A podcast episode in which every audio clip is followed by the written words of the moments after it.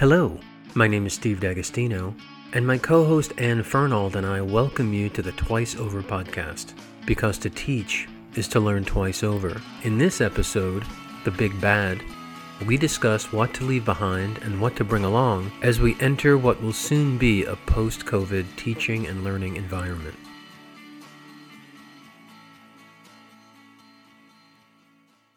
Here we are in season two of the Twice Over podcast. And so who's who's the big bad for this season? I guess last season it was obviously the pandemic and, and how to survive maintain our courses, our relationships with each other, with our students in this unprecedented and overwhelming situation. But here we are now, I guess almost a year in. We've moved using our metaphor, right, from the um, acute to the chronic. Right. What's different now? How are we responding differently? That's a great question. I mean, this year has felt like the big bad. That's a new phrase to me. I love it. I feel like I'm going to be using it all the time. So, what is the big bad right now? I'm a big Shackleton fan, so I would say endurance is the big bad, right? Um, this is a real slog. And one of the challenges that I think all of us face as we develop facility with some of the tools of teaching online is not overburdening ourselves and our students with these tools, right? And so thinking about just because we can use all of these things, how are we going to keep a reasonable expectation of what a course is, of what a college career is? So that's one thing is that that's one part of the endurance, right? Is we've gotten better at some things. We've gotten a lot better at some things, but that doesn't mean we can keep adding more onto our pile. And then the other the other big bad, the other enemy is finding a way to keep alert to the inequities that were uncovered when the pandemic hit. And how do we continue to adapt our teaching so that we are mindful of and welcoming to you know those in our classrooms for whom this is really challenging for a wide range of reasons i was thinking about that tom hanks movie where he's stuck on the island with wilson yes it's, uh, his volleyball when he gets back home he's rescued you see him in the um in the hotel room, right? And he's he bought a new volleyball because he had lost his beloved Wilson in the ocean. So I guess that symbolizes he still got this trauma with him, right? Right. On the other hand, he's got this package that he wants to deliver.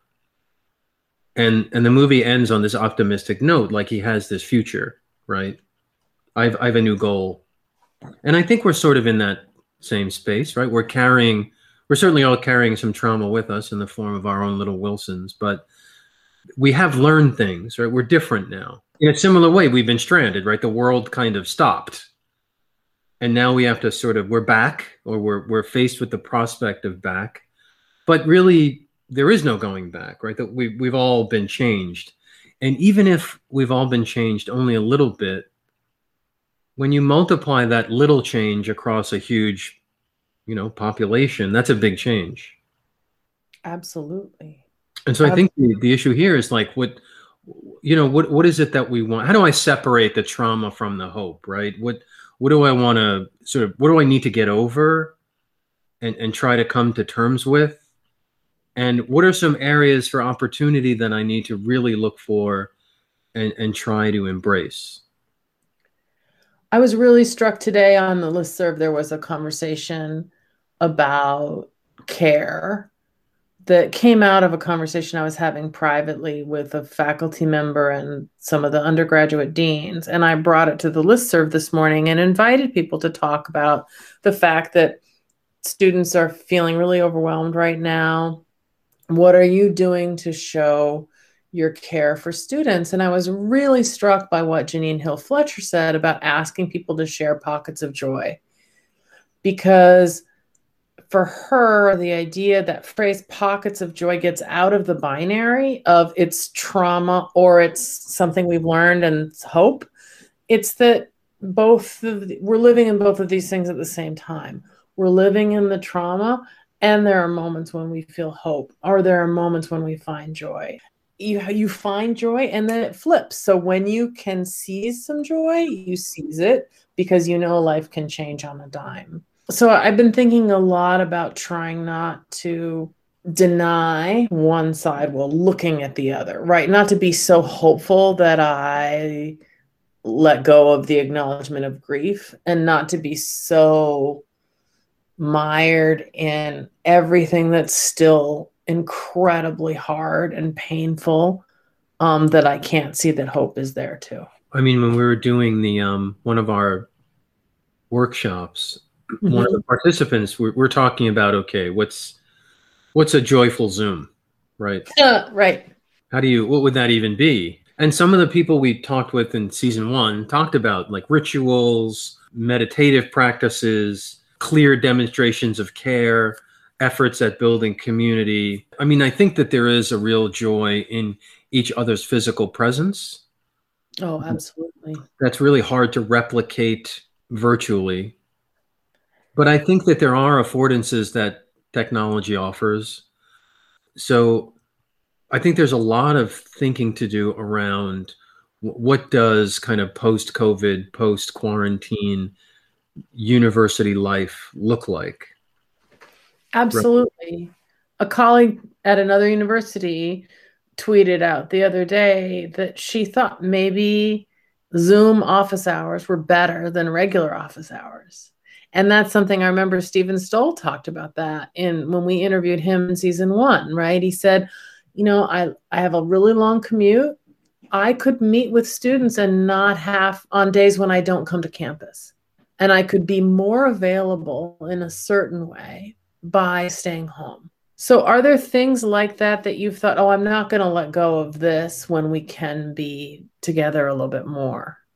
I think what I've tried to do is be more purposefully compassionate, I guess. More, I do reach out to the students much, much more. So, when they post a comment and VoiceThread, I will email them individually. I mean, I'm not laboring over, you know, 30 emails every week I do have a kind of boilerplate email that I'll tweak. Right. But I do try to kind of keep the ship afloat in that way to let them know I'm, you know, you're not shouting into the void that I'm here. I do seize opportunities to demonstrate that I care. So when they need extra time or they couldn't log in or they missed something or they're, you know, I, I grab onto those as a way to demonstrate that I, I, really want you to succeed. I think that's important for them as learners, and it also demonstrates really to the class that okay, I, I can I can trust this person because so much of successful teaching is based on trust. And how do you build that when you know in virtual spaces? I mean, we moved away from joy, right? Joy, I think, is a big knotty problem, but I think we can be mindful around you know trust, compassion being gentle, being kind. Joy to me seems much more spontaneous. Right. Right. I, I don't I don't know how you would um sort of you know, I don't know. I don't know what a joyful Zoom is. And we asked in the workshop, like, what's the best Zoom you've ever attended or been part of? Right. I tell you, there was this one Zoom a couple of years ago, and everybody logged in and the tiles were arranged just so. Everybody knew how to work their mics and no one forgot to unmute themselves. So when you think about the big bad of season two and the knotty problem that we're trying to address, what are who are the people you want to talk to? What are the kinds of people you want to talk to? What are the kinds of conversations that you think we need to have in order to think this problem through together? Well, I think we're out of the phase of defining what is a flexible hybrid model or what does HyFlex mean or how can I teach 10 students effectively while 15 are zooming in and we're all wearing masks and six feet apart. I think that's sort of that is what it is. I think there are valuable reasons to do that. But I think what I'm looking for in season two is what what are some promising practices, right? What did we learn? What do I want? What do I want to keep? Right, the question you asked earlier. What do I want to keep in my practice going forward? If by fall of 2021 we're back in at the university, everyone right. physically present. What do I want to keep? Do do we still need to meet in person every week? I think I think it's going to be split. Some people will see, yeah, I really missed everyone. I really like this, and some people are going to think, what? Why did I? Have to, what did I come here for this for? There's going to be real pressure, I think, on face-to-face instruction to demonstrate the necessity for physical presence. Yes. Right. People are not going to be so hungry for for physical presence because they'll be able to get it in other places now, right? Everything will be open. So people talk about the meeting that could have been an email. And I think we're going to talk about the class that could be asynchronous. Yeah. Right? And that could be a an entire course and it could be a session, right? Right. At the instructor level, that's one thing. But I think at departmental, school, university levels, some thinking is going to have to be done to determine how is that going to work? How are students informed that the professor can't just change her mind and say, you know, we don't need to meet anymore. Let's just do Zooms from now on. Or do we need to have some way of explaining first to ourselves and then to the students about what what is a course now? Do we code them differently? Do we describe them differently? What is the state, at least in our case, New York State, going to say about seat time? What kind of flexibility do we have at the course level to make wholesale changes? And some of my students are telling me that now that that we as faculty members have gotten adept at recording lectures, they're receiving the same amount of reading as before, plus 50 to 100 minutes of recorded lectures plus synchronous class sessions. And so what's happened in the flexible hybrid model in some cases is students have been given, you know, 2 hours more homework a week. Because there's a lecture and a discussion for every class, right? And so there's a lot of sorting and refining I think that still um still needs to happen. I mean that's something I'm worried about doing the work that I do is that online learning has been demystified now, right? We've all had experiences of it.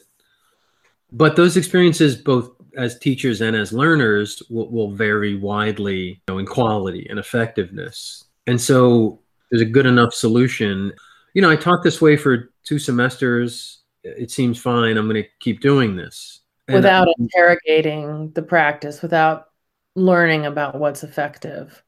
So I'm interested in talking to people who can help me kind of sort out effective instructional strategies that are not overwhelming to our students. Um, I mean, I guess effective and overwhelming should probably be mutually exclusive, right?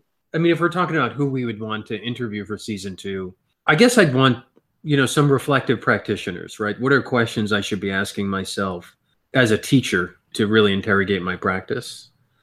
One of the things that I, I think has been, if we're talking about successes, is to work on some cultural change and centering teaching.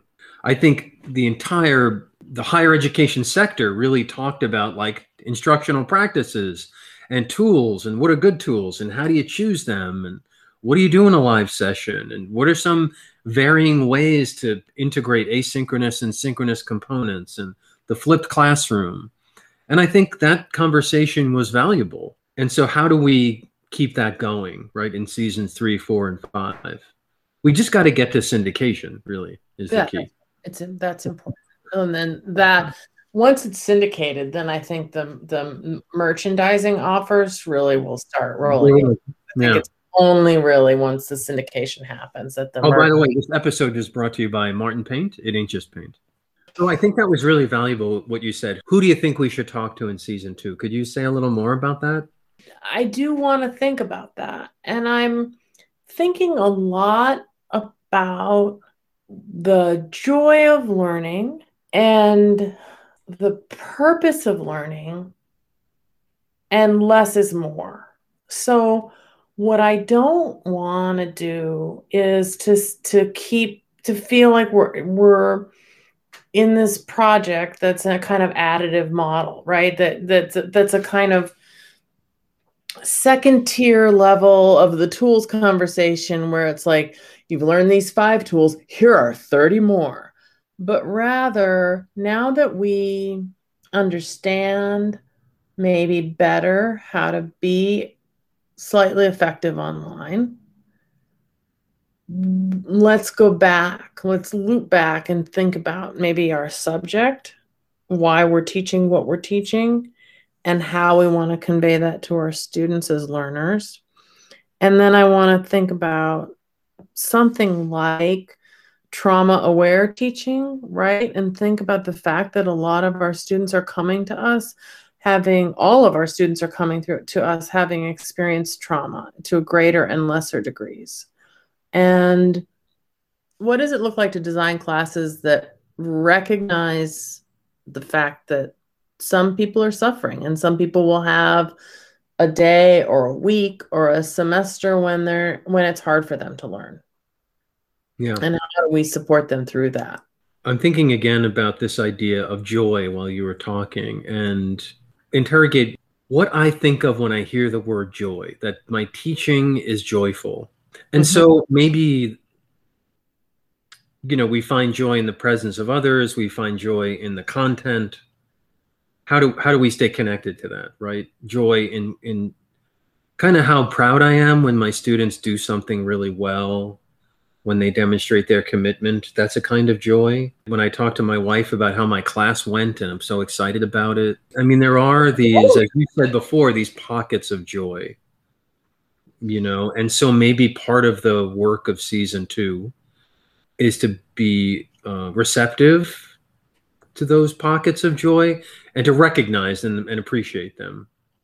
Right. The novelist A.S. Byatt had this great essay in the Times Literary Supplement many years ago about why metaphysical poetry is so exciting to read. So she says, I love John Donne. I love reading his poetry. I love decoding his poetry. And then she goes to a brain scientist of some kind who's studying brain waves and says, Oh, well, here's the thing about metaphysical poetry every thought fires a neuron. And if you're thinking two things at the same time, two neurons fire. And so when you discover a pun or any kind of double meaning, which is what metaphysical poetry is full of, right? Oh, it's this and it's also that you're getting twice the jolt. Like you're literally getting a charge out of the thought, right? And so there's like a little spark, like when we talk about these sparks of joy that we get when we figure something out, there's like a real physiognomic reaction happening in our brains because things are connecting, right? And so I think about that all the time because isn't that that makes so much sense to me that it's physical because when I have a good class or when I witness someone, even on a Zoom, like having an epiphany, comprehending a concept, making a link, it is so joyful and it's so exciting.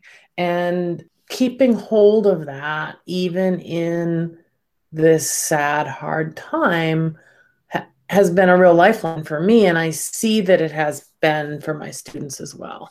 And i want to talk to people who are finding ways to keep that alive. As opposed to like the slog that, that you were talking about earlier right? That we're that's just... right that's right. The slog is real but maybe we don't need to highlight it or it's a, it's a joyful slog as john donne would say that's such a thing john donne would say That's one of my favorite John Donne poems, in fact, The Joyful Slog. So, if the big bad in season one was coronavirus, what is the big bad for season two, Steve?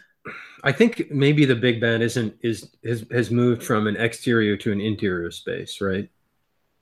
It's a time to like sort of now begin to think about the effects of this long period of isolation on ourselves, right. um, both positive and negative negatively really what, what were some of these effects what can we take away with us and what do we want to leave behind and what are things that we're not really ready to leave behind yet? But ultimately, we can hope that Tom Hanks won't spend the rest of his life carrying around a volleyball, right?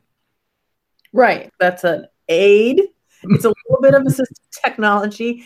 Gonna move beyond or outgrow or develop past, and that the volleyball does not necessarily need to be with him for eternity. Twice Over Podcast is available on SoundCloud, Stitcher, and Spotify, with new episodes appearing twice each week. For host and guest bios and show notes, please visit our website, twiceoverpodcast.com. You can follow us on Twitter at twiceover1 or email us at twiceoverpodcast at gmail.com. Thanks so much for listening.